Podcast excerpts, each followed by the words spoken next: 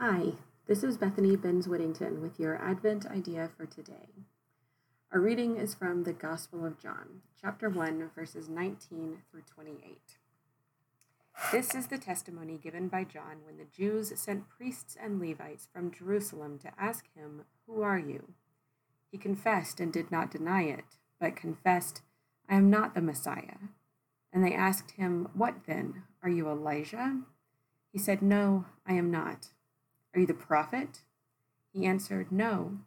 Then they said to him, Who are you? Let us have an answer for those who sent us. What do you say about yourself? He said, I am the voice of one crying out in the wilderness, Make straight the way of the Lord, as the prophet Isaiah said. Now they had been sent from the Pharisees.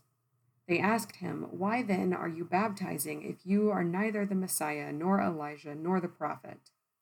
John answered them, I baptize with water.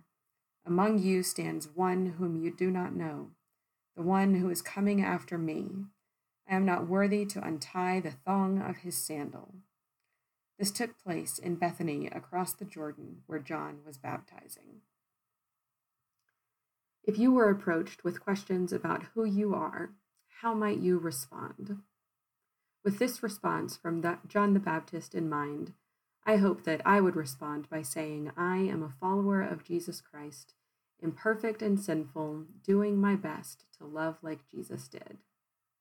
So, as an act of blessing, take some time today to pray for all of those who are persecuted or hated for their faith. Ask God to hold them in the light, to love them for who they are, and to open our hearts to the goodness offered to the world through them.